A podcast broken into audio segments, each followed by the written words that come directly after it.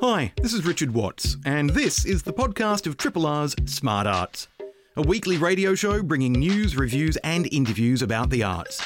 Broadcast live on Triple R from Melbourne, Australia, every Thursday. Hope you enjoy the podcast, and if you have any questions or feedback, feel free to get in touch via the Triple R website. Now, one of the things that's missing at the moment in the Australian election conversation is the arts and culture. At the moment, they're nowhere to be seen. The major parties haven't announced any arts policy to date. I'm somebody who believes that conversations around art and culture are critically important, clearly, otherwise, I wouldn't be doing this radio program. But art goes beyond just what we see in galleries, what we see in concert halls, what we see on stages. Art connects with broader ideas of culture. And we clearly need to have conversations about the future of the arts and culture in this country. Joining me on the line is Associate Professor Josephine Caust, who has written uh, a new paper for Currency House, part of the ongoing Platform Papers series. Uh, the paper is called Arts, Culture and Country and looks at some of the many issues facing the cultural sector in this country. Josephine, thanks for joining us. It's my pleasure, Richard. Now, one of the things that struck me, uh, just to begin with, looking at this paper, was you looked at government support for the arts in the pandemic, but you also take a, a, broader, more holistic view and acknowledging right from the onset, for example, that for the first peoples of Australia, art and culture, identity and country are not separate. They're not broken out into different fiefdoms and silos that can be funded or defunded as the government of the day kind of wills. That art, culture, identity, and country are intertwined and interdependent, in your words. Why is that an important place to begin this discussion? Well, I think that um, we often see the arts, particularly in a Western framing, as something sort of peripheral and perhaps um, an elite activity. And in fact, arts practice has been here since um, humans have been around, and that has been um, illustrated by the, the kind of um, incredible heritage work that's been discovered from our First Nations people. So there is always a connection between the human condition um, culture and arts. And so they are um, as one in a sense. And that's what is particular about the First Nations framing of it and what we should all recognise and adopt as our own framing. Now, one of the areas you explore in this paper is the the lack of support provided by the government during the pandemic. Now, the federal government, the federal arts minister, has claimed that uh, millions of dollars went to support the sector, whether through the uh, the Rise Fund uh, uh or through JobKeeper, but as you note, and as many people working in the arts know, many, many artists were not eligible for JobKeeper. Indeed, um, as you know, most or many arts people um, work on short term contracts, and JobKeeper was designed for people who are in permanent employment. And what is characteristic of the arts is not permanent employment. The only people who tend to be in ongoing employment are, man- are management. And so that created a divide from the very outset where you have people in management roles receiving JobKeeper and the people who are the artists who are actually making the work not being eligible for JobKeeper and in some cases also not being eligible for Job Seeker. So, uh, because the categories of musician and visual artist and so on are not um, official ca- categories within the unemployment classification that Job seeker uses. So you're in a, many individuals were in a terrible situation, and some of them are still really struggling.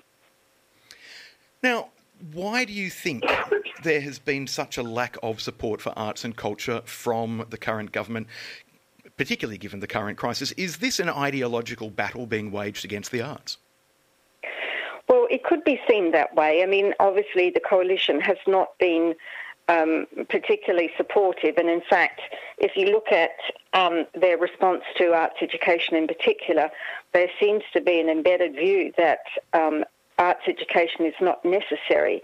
Uh, for the education and training of both young people and people who are then moving on to tertiary training. Uh, I think that's really a terrible tragedy um, to take away arts training from um, the school sector and to belittle um, arts training at the tertiary level has been uh, a characteristic of the current government, and I find that really disturbing um, in its very uh, reductionist approach to what the arts are about and what society is about. Uh, I guess it goes hand in hand with the bigger picture of seeing uh, universities as only as training factories for perhaps the science and business world. But the um, our society is much broader than that, and we must look at how uh, we ensure um, there are arts practitioners in the future. Um, if we don't um, ensure that, then our society will be bereft. Now, the kind of lack of support for the arts has gone hand in hand with a lack of support for the the public sector, public education uh, during the pandemic as well. Indeed. Well, that I think was one of the characteristics of the response to um, the lockdown was the, the um, privileging of, say, private education providers over public, and yet public education providers are by far the largest providers in this country. So the university sector the, and the, the public TAFE sector were not helped in any way during the lockdown period, whereas um, private providers, such as um, international universities that are, have um, sites in Australia, like Carnegie Mellon, um, were given support, financial support. So, you know, it, it couldn't be more ridiculous in a sense that somebody who's coming to Australia to make money out of students is given further support and the um, backbone of our education system is ignored and, and diminished in that process. Now, one of the things that we've seen, and one of and what you document in uh, Arts, Culture and Country, the, the paper you've written for plat, for Currency House, the latest platform paper, which is freely available to download. By the way, if people want to grab a copy, go to www.currencyhouse.org.au. But you talk about the way arts funding has been politicised, and we've seen uh, only just recently, for example, um, uh, an ex New South Wales arts minister who oversaw what can only be described as significant pork barrelling of arts funding has now been appointed to the board of the Australia Council, which is a concerning sign. But would you also say that the the politicisation of arts funding, of uh, the use of what was once arm's length government funding, uh, into pet projects of, of ministers and so forth. Is this something that we should all be concerned about? Indeed. Uh, I think, uh, I mean, it's been very concerning how the coalition government, um, both at um, federal level and at state level in New South Wales in particular, have normalised uh, the rorting of, um, of grants, both in the arts and, and in community and sports sectors. And um, it's really uh, disappointing because uh, and, and uh, really in conflict with the notion of a democracy. The uh, the arts require knowledge and skill, and um, the people who assess grants should have that the same sort of knowledge and skills.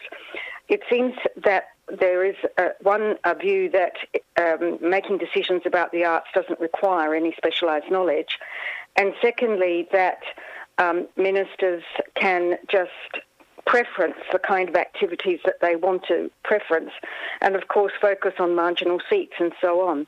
And that's just such a um, uh, really um, a, a, terrible way of seeing um, how governments should be involved with the arts.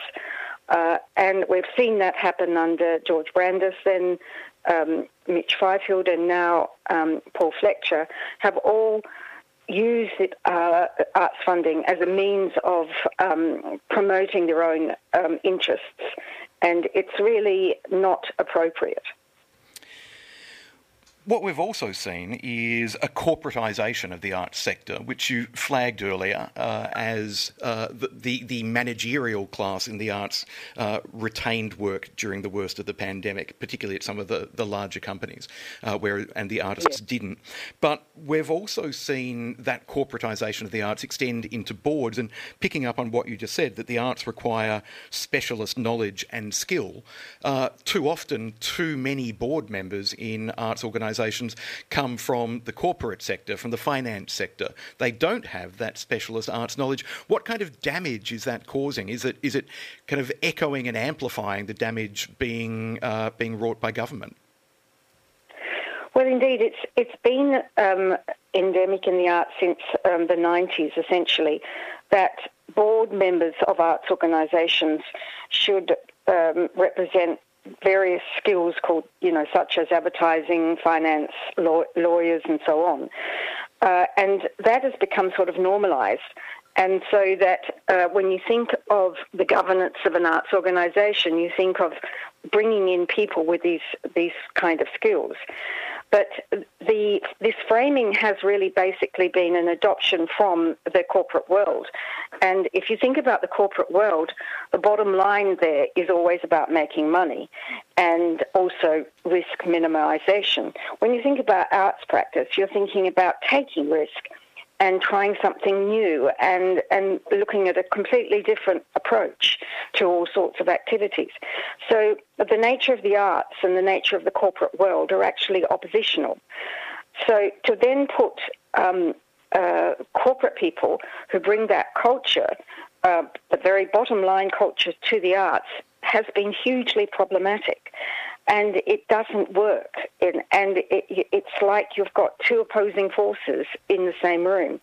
On top of that, the Australia Council um, in recent years has adopted this this this um, mantra that those who are coming in from the outside, those who are coming from the corporate world or wherever, are, are skilled people, and those from the arts are unskilled. Now that's absolutely bizarre in the extreme that the people who make the art are unskilled. Of course they're not. They are the skilled people in the room, the knowledgeable people in the room. So th- this is really uh, something that has to be addressed in terms of how you m- make sure that the running of an arts organisation is fit for purpose. Now, one of uh, your, I guess, what, to uh, stitch these different threads of conversation together, one of the things that uh, that you propose as a, a, solution for many of these issues collectively is the creation of a federal Ministry of Culture that would integrate the, the functions spread across different departments. Uh, and that would operate arts funding, whether for First Nations arts and heritage, for libraries and galleries, for small to medium arts organisations and individual artists, etc. With um, a, a strict arm's length and peer reviewed process. Talk to us about why a federal Ministry of Culture operating in tandem with the Australia Council, which we already have. Why do you believe this would be a valuable solution to some of the issues that you have uh, clearly and summarised in this platform paper? Well, Richard, I think um, what we have seen, particularly over the last um, for years is that the arts have been disappeared into other government departments. Uh, and in particular, at the moment, they don't even get a mention in the title of the department. So you have no idea where the arts are or where they belong. Uh, so I've been thinking seriously about this for a long time, obviously, um, as many of us have. And so I've been thinking, well, maybe what you must do is create a critical mass within the political framework. And the way to do that is bring all of the various agencies and activities together in one space and create the Ministry of Culture. And that, that ministry would then have much more power and influence within the political framework than they currently have when they're dispersed through different departments. While the notion of a Ministry for Culture is frightening to people because it seems like it to um, reflect the notion of a, a, a, ministry of control or something, or information control, as in, say, Eastern Bloc countries um, uh, um, of some time ago. The um, the reality is that if you have that focus and concentration, you, you develop um, knowledge and specialised um, people within that group who can really make the arguments and um, also um, provide um, the interactions between each other that are incredibly important. Obviously, bringing broadcasting into that, public broadcasting into that agency is critical because that is a huge area of cultural activity in this nation. So I think it would um, really strengthen um, the voice of culture and arts within the political framing. And so you would then see a, a, Ministry for Culture coordinating the big picture, top down arts approach with the Australia Council. What working off to the side, supported by the ministry to support individual artists and small to medium organisations? Yes, as, uh, I, I, perhaps it's a, a pragmatic um, response to some of the things that have been happening over the last several years. But what we have seen at the Australia Council over many years now is that more than 50% of the funding is going to the large organisations. Uh, now, while that um, it can be disputed in many ways in terms of um, the best practice. The difficulty with that is that it doesn't appear to will ever change. So my suggestion is that we should accept that many of the large organisations represent cultural heritage, and be and should be direct line funded from a ministry, um, so that a body such as the Australia Council can concentrate on contemporary arts practice and really um, focus on developing artists, developing new arts practices, supporting existing and emerging artists, and so on. So that's why I think we need to um, consider how we can do the best thing by the arts rather than um, argue from, say, a political point of view or whatever that um, polarizes different perspectives.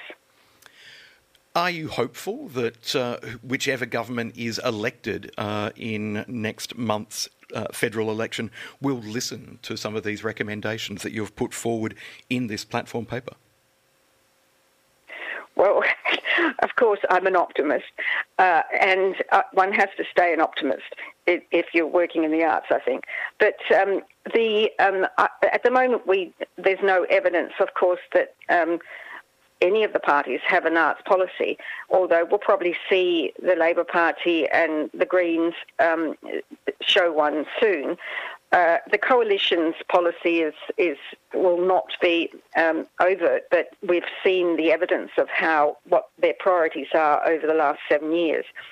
So I think that, or eight years, I think that um, what we all must do is really um, beleaguer our local members and candidates and say that, that we must see change in terms of how the arts are supported in the future.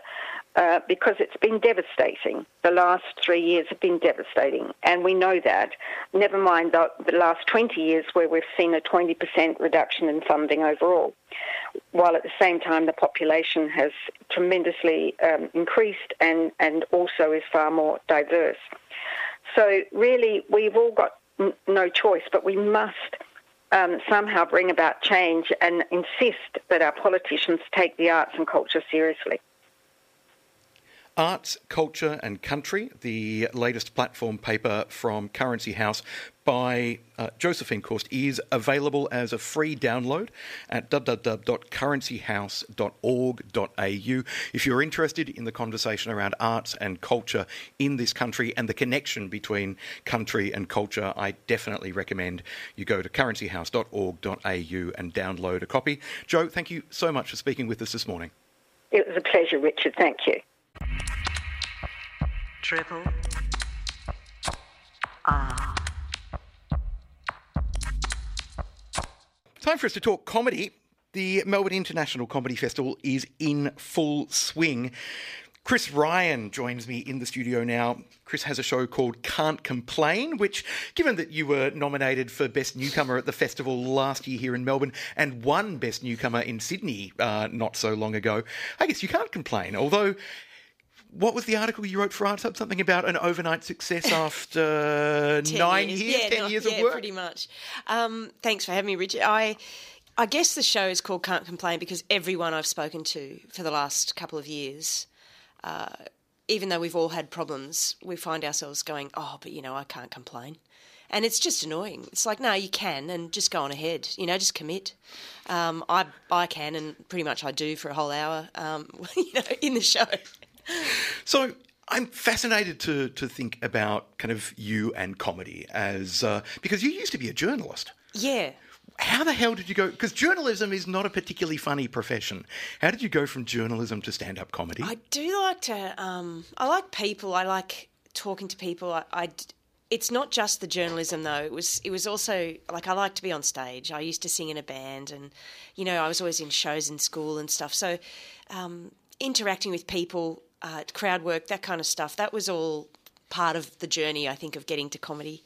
Um, and so, yeah, from journalism to comedy, I mean, it wasn't like an overnight thing, as you know. It was just like I, I started comedy about 10 years ago and then just kept doing more of it. And then eventually went, no, I'll just do this, you know, and be poor. Yeah. Yeah. now, one of the reasons I'm fascinated by kind of this this arc of your life is uh, I'm a journalist and I've I'm like every now and again I'm like maybe there's something else I could be doing, but then I go no I'm kind of good at what I do. Was there a sense for you that journalism Mm. wasn't good? well, no, or just a sense of frustration and limitation, going there has to be more than this. Oh, absolutely. I get that oh, almost every 15 minutes, Richard. Like, honestly. Um, Except when you're on stage. Uh, Yeah, exactly. And that's the point. Like, it's only on stage that you're actually in it and living that moment that everyone tells you you have to be living. Uh, and when you find that, you're like, oh, well, I've got to keep doing this then, you know. Um, I think with journalism, like I worked for small town regional newspapers for a while and I loved it. It was the best. I had a great editor, I had a great team. We loved doing what we did. But I knew there was no sense of progress. Like I would have to wait for the editor to die or I'd have to move even further away from anyone I knew, you know, and it just would have to go on forever until I reached, you know, some kind of career progress. And so I just, I was impatient and I have a short attention span. so I, I created a career out of communications for about 20 years, worked for myself, doing consultancy to, you know, government and business, doing comms things, you know, media stuff, events, that kind of thing, production management. And then eventually just um, just committed to the comedy, yeah. Yeah.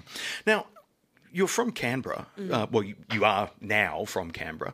Uh, what's the comedy scene like in Canberra? I have the impression that you actually had to help build a comedy scene in order to create places for yourself to perform and supportive environment. Absolutely. There is a there is a great comedy scene in Canberra. It is not well known enough yet, um, but there are brilliant comedians come out of Canberra. Like Emma Holland came from Canberra, Frankie McNair, um, Maddie Weeks. You know, th- there are uh, Nick Schuler, who's in Comedy Zone this year, is from Canberra. Um, Canberra audiences are very smart audiences. They uh, they embrace comedy and they like it to be challenging and in, in, interesting. We had a a long term comedy club called the Civic Pub Comedy Club. It just closed down this year. Unfortunately, they put poker machines in the space where the comedy was held for 10 years, um, and that was the 11 years, that was the best club.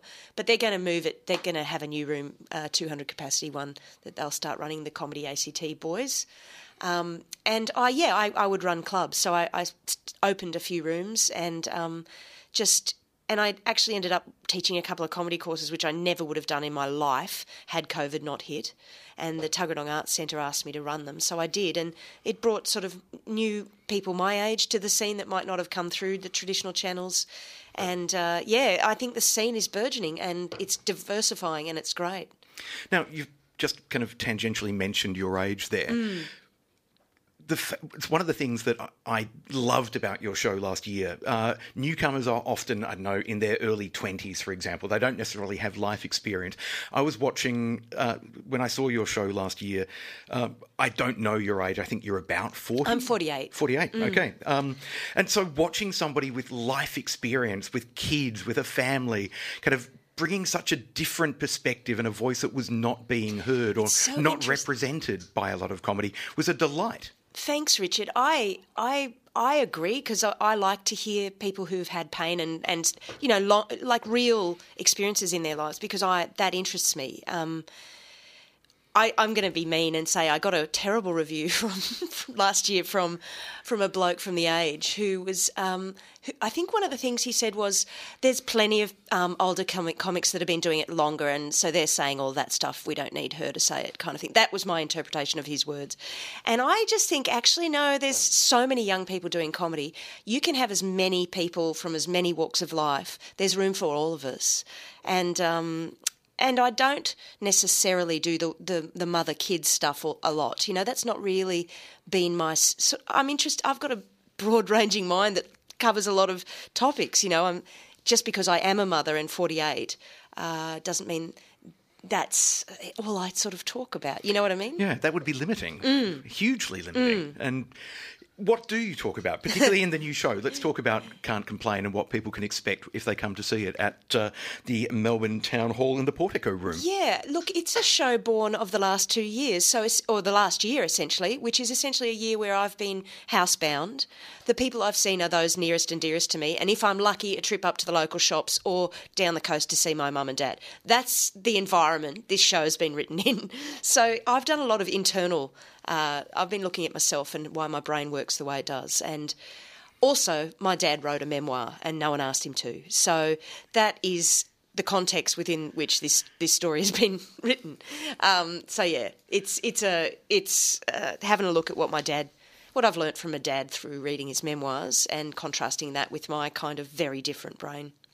How does your brain work? How do comedians' brains work in a different way to, I don't know, radio broadcasters here at Triple R, for example? Because certainly uh, I get the impression, like, who did I see just the other week? Uh, Frankie McNair, who mm. you mentioned. Yep. Um, said at one point in her show, if you want to date me, that's a red flag. Kind of yeah, like totally. you shouldn't date comedians. Our brains are all screwed up. Yeah. Um, and there's certainly conversations with comedians I've had, there's lots of comedians who talk about mental illness, depression, anxiety, those kind of struggles. And I wonder is there something about a comedian's brain, the unique wiring of your brain, and the unique, which gives you a unique perspective of the world, which then also means comedians are more at risk of kind of some of the, the downsides of that unique perspective. I can only speak really to myself and some of my friends. There's plenty of comedians who'll say, "No, nah, I'm normal. It's fine." Like Luke Heggie, he'll say that. Um, but I think there's a vulnerability and also a need to express yourself. That seems to be something that's present in a lot of comedians. Um, also, when there's pain in life as a normal human being, you're like, oh, that's rubbish. I don't want that. But in a comedian's life, it's like, there's pain. I don't want that, but oh, I'll just take a note. Um, because that'll turn into something good, you know. So it's always an opportunity to turn. Pain is the best source of comedy, and we're the traditionally we're the jesters of the court. You know, we can we can speak to the king and tell the truth, and it can be uh, ugly or scary, and we could die for it. But um, you know, not in this world, really. Uh, I've seen plenty of comedians die on stage. Oh, yes, yes not literally. but I think the pain is less scary. I think we, try, uh, in my personal experience, I try and make whatever rubbish things are going on in the world and in my life, I put them out there so that people can see um, that it, you get over it. You can get over it, and it'll be okay. Uh, that's that's my motivation. It might be very boring and earnest, but that's actually where I come from. And that's mining your own pain. What mm. about other people's lives? You mentioned your dad's memoir, for example. Where do you? When do you? Do you know when to stop? Do you know when to go? Oh, that's not my story. I can't tell it. Oh yeah. Look, well, I've got my own compass, my own moral compass. I'm always uh, probably too empathetic with others, if anything. Um, I, sometimes I think I should go harder, but.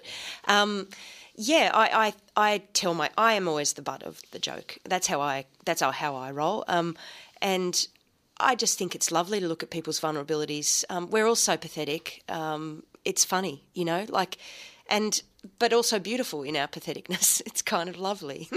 I don't mind. Is it healthy always being the butt of the joke? That's something that um, Hannah Gadsby explored yeah. in Nanette, for example. Mm, I agree. It is a it's a challenge, and sometimes you kind of have to have a little bit of toughness as well. You can't just be all, oh, woe is me, poor me, look how pathetic I am. Otherwise, that's not a good show. So, yeah, you have to still have, be on the attack for people who deserve it.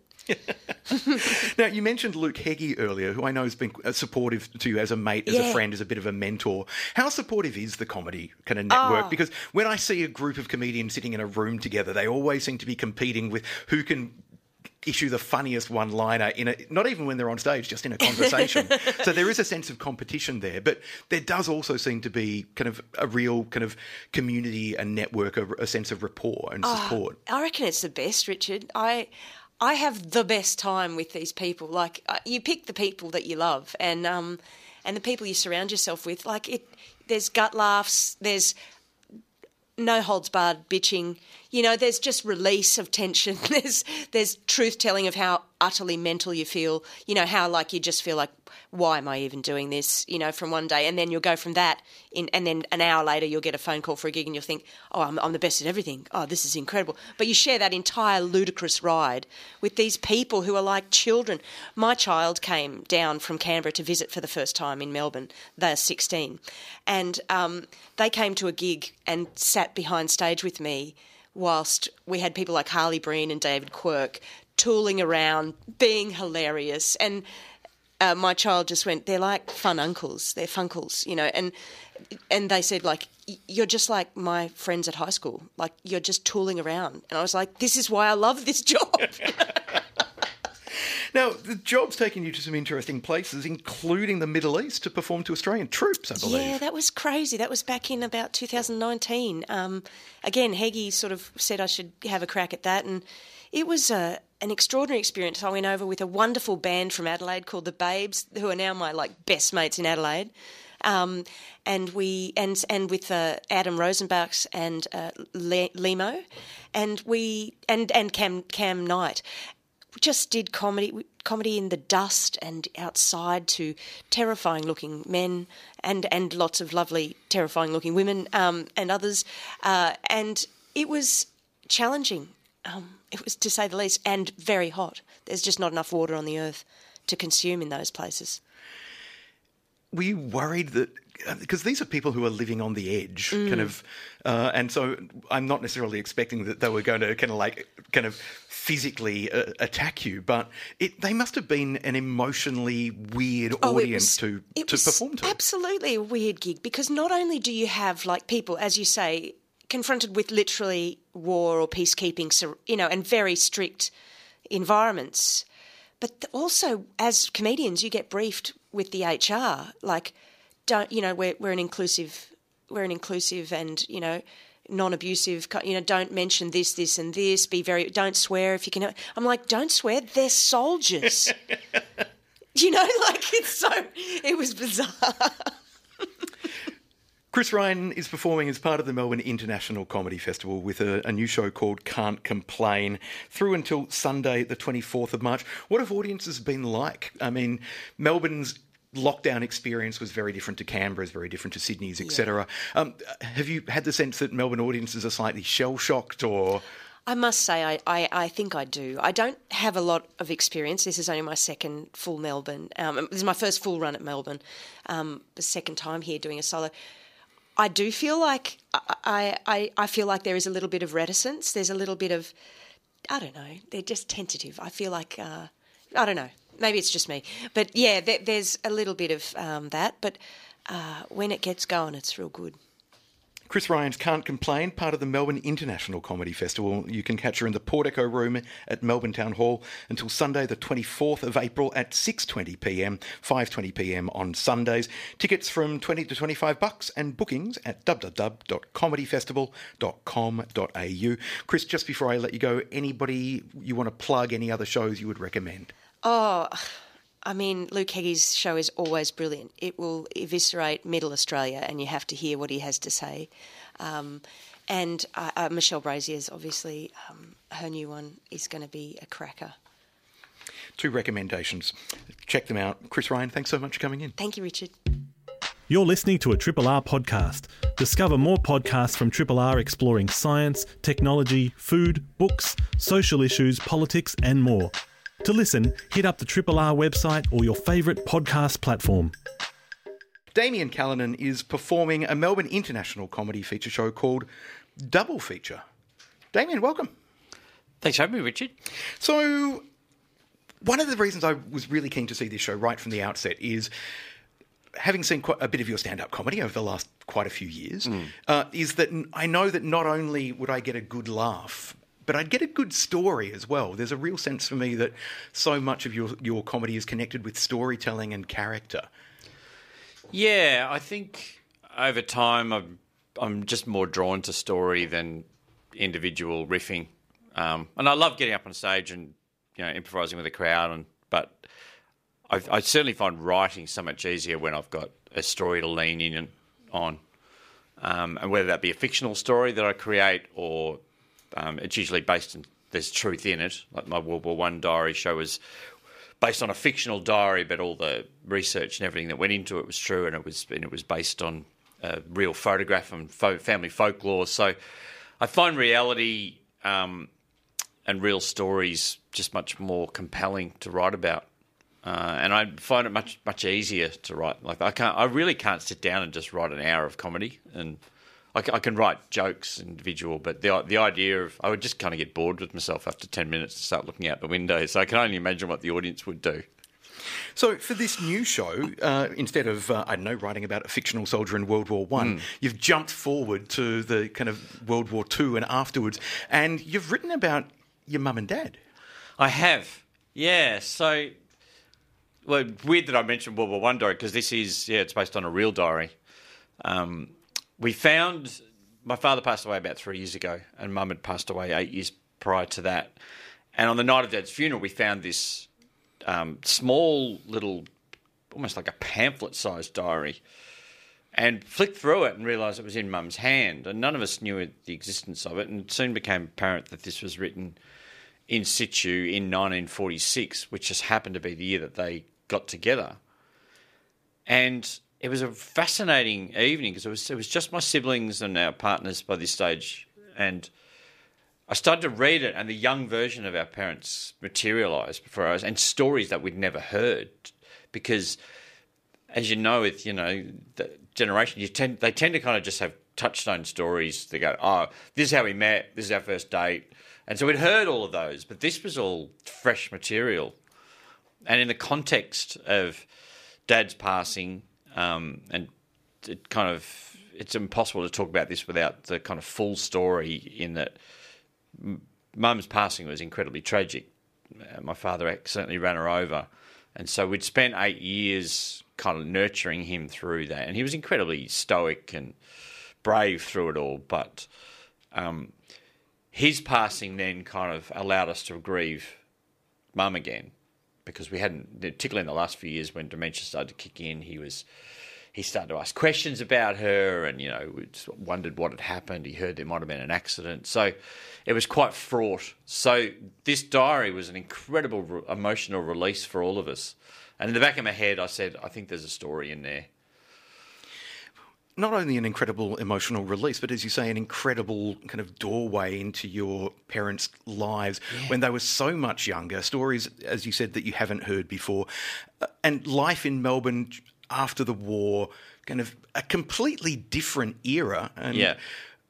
was it frightening to step through that doorway when it opened? Because it strikes me that you're mining something deeply personal, not just personal for you, but personal for the whole family. Yeah. Uh, and were there any concerns there about entering that world and bringing it to life and, and taking a sense of ownership of those stories? Not really. I mean, because we all shared the discovery simultaneously, um, I could tell that my family were equally overjoyed by its existence, and that it was bringing them, in in a sense, bringing them back to life. And this, and as you say, this very different version. This, you know, to hear your nineteen-year-old mother speak, you can still hear her, but it's she's a, you know, she's barely out of teenagehood. She's, you know, going out with the girls and. And as you know, you discover in the show, she uh, she had quite a lot of guys on the go. She was just a young young woman, and in this period of hope, you know, like um, straight after World War Two, and there's a real optimism in the diary, um, despite what they'd gone through and what she'd personally gone through. As I allude to in the show, she lost a boyfriend in the war, and so I don't know. No, I certainly never. I never felt any. I felt an obligation to tell the story well, but I didn't feel like I was being. I was intruding on something. Now, that notion of discovering that your mum had multiple boyfriends on the go was was that a shock or was that kind of like, oh, good on her? Uh, there was a bit of good on her. Like we, we all knew Mum was a very attractive woman, and um, and it's all very innocent, you know, as, as dating was in those days. But there's one particular guy in the in the story who's putting the hard word on fairly regularly, who she describes as being a member of the Wandering Hand Society. So you got a little bit of an insight into kind of raw human uh, relations. But you know, she's an innocent young Catholic girl from Preston, so she's not revealing too much. And she was a very politic woman. She was never she never said a bad word about people. You can hear the restraint in her voice at different times, um, which is quite delightful. That you know, and that lived right through. You know, from so great hearing it as a teenager that she wasn't just like dissing on people and. It, having seen the show, one of the things that delighted me one is uh, the fact that I love that that period in Australian history when, uh, kind of after the war, the advent of modernism, the changes that were Yeah. happening in society and culture, and all those things. So that's brought to life, and also the the I guess the the fact that we kind of have this old this expectation that people in those days were they were old fashioned because they were old Yeah. times and so you think oh p- people dated once and got married immediately or Yeah. something like that to be reminded that no that's not how people were yes of course they'd go out like you might go dancing 3 nights a week you might g- take three different fellas to three different dances it was a lovely eye-opening reminder that Yeah. our our view of the past uh, is often a very inaccurate one No, you're right, and you know this is the this is the era of the dance card too. Literally, where they you know line up and sign on guys for the night, and You get the foxtrot. yes, You get the waltz. Yeah, you get the Palmerston. Um, so, oh yeah, I agree. I think it's delightful to to, to think of. And it's always difficult with your parents, but to think of them as those, you know, and even myself, what was I like at nineteen? Like, I was a bit of a dickhead. I, Uh, I yeah. yeah, I was going to Thrash and Treasure and sporting Robert Smith haircuts. But uh, yes, I don't know. It's um, it's really it's really lovely capturing that moment, and it's the generation that's just going. You know, like Mum's best friend um, passed away just before New Year's, and was kind of the last person I could really talk to, apart from my aunt, about the incidents in the diary. But I'm getting the generation just below it, you know, who are coming, or their elder, even their elder siblings, and it's been really lovely having old contacts, mum and dads, and their kids come along. Um, yeah, you, you feel like you're lighting a spark on a period of history and very specific social history too. That's that's almost gone. yeah. I mean, is there a point creating the show and performing the show in particular? Does it ever start to get away from you that you that in the sense that it stops being a family story and it becomes a show? It becomes something that you have created Yeah. for with that the its origins start to blur and what it is sh- has been shaped into starts to take over. Well, I mean, in a sense, it has to. Otherwise, it becomes just telling family stories, and other people aren't connected. So, I've made an effort to make the stories as relatable as possible, and, and even though there's some you know Easter eggs in there for my family, um, that there has to be that shift to, to draw as as many people into the story as possible, and but you can do that by being really specific too. I think people and audiences respond really to the detail in the show, the mentioning of you know Our Lady Help of Christians in East Brunswick and the Victorian Catholic Lawn Tennis Association, and I had there's a, there's a couple of jokes about the Victorian Catholic Lawn Tennis Association in the show, and two nights ago, two rows of people from the VCLTA came. Who knew they even existed? Um, so there's a spec- spec- specificity that um, that is is in there, but I never lose sight of the the heart of the story. And you know, as soon as I get to the more emotional parts, because I I draw on my father's retirement diaries as well, it becomes a split narrative. Um, and when I get to those stories, I deliberately have drawn my own personal response into that, so that it humanises it. I think, and I'll you know, I've done a lot of emotional shows before, and I you you never get to those bits and they become passe. They they still draw you into that moment, and that's part of the craft of performing it to not not lose it, but um, to remain let the emotions sit, so the audience feel it and feel the reality. Because um, if you did lose that, it, you would probably lose the audience as well, because it, it would become a stilted show rather than Yeah. something alive and, and responsive. Absolutely, yeah. And you can see there's, there's like it's a very intimate venue, an intimate show, and I can see when I'm talking about the grief, you can see people nodding and you know shaking their heads in in shared grief. You know, and so many so many people have. Well, we've all got grief in our lives, but parental grief, and um, and it's really fascinating watching that, watching the, the story, my personal story, resonate on to, to individuals, you know, in real time. It's quite a, it's a real gift, really, to have that response from an audience. Now, Damian, you were struck out by COVID kind of uh, just ear quite early in the run. Obviously, the, the festival uh, is. uh, I've seen at least another com- several other comedians going, yep, cancelled this show, cancelled these dates. What impact does that have on on the the creation and the performance of the show? It's such a new show. You must have been just really been getting Yeah. into a routine, and then you had to step out of it for a week. Yes, I was into my. I'd done three shows, which was enough to have a handle on it. Like I, I, I remember that last show thinking, okay, the show's there, you know.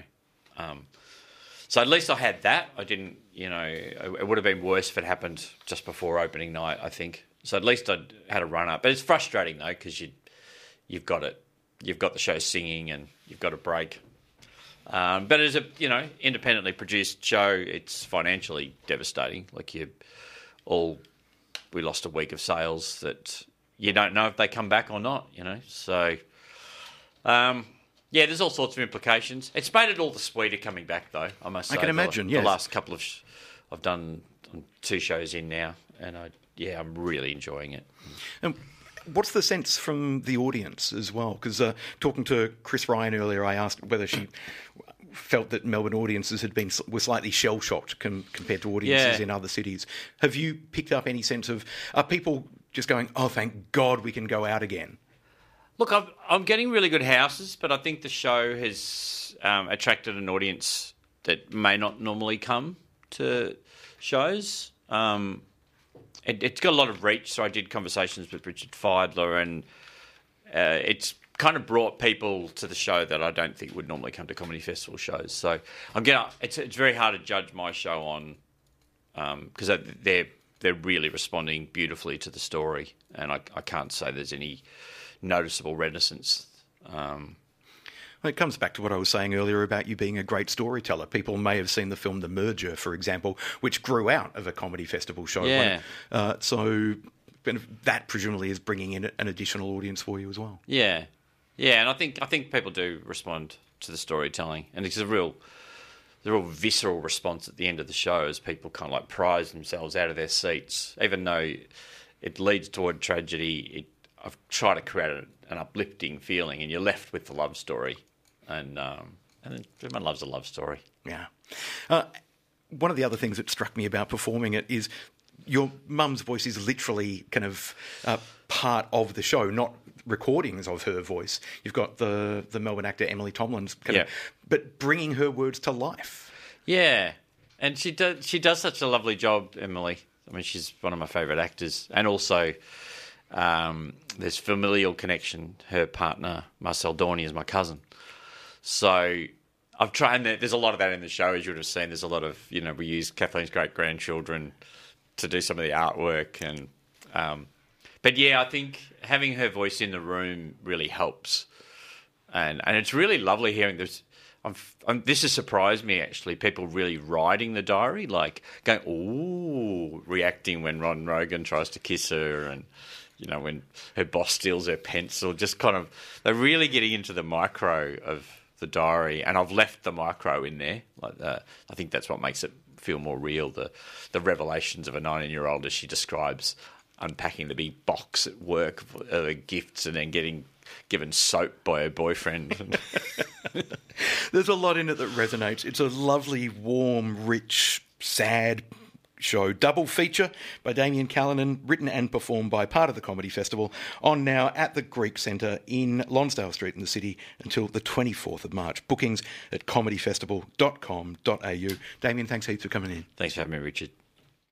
Thanks for listening to this podcast of Triple R's Smart Arts, a weekly radio show bringing news, reviews, and interviews about the arts, broadcast live on Triple R from Melbourne, Australia, every Thursday. Hope you enjoy the podcast, and if you have any questions or feedback, feel free to get in touch via the Triple R website.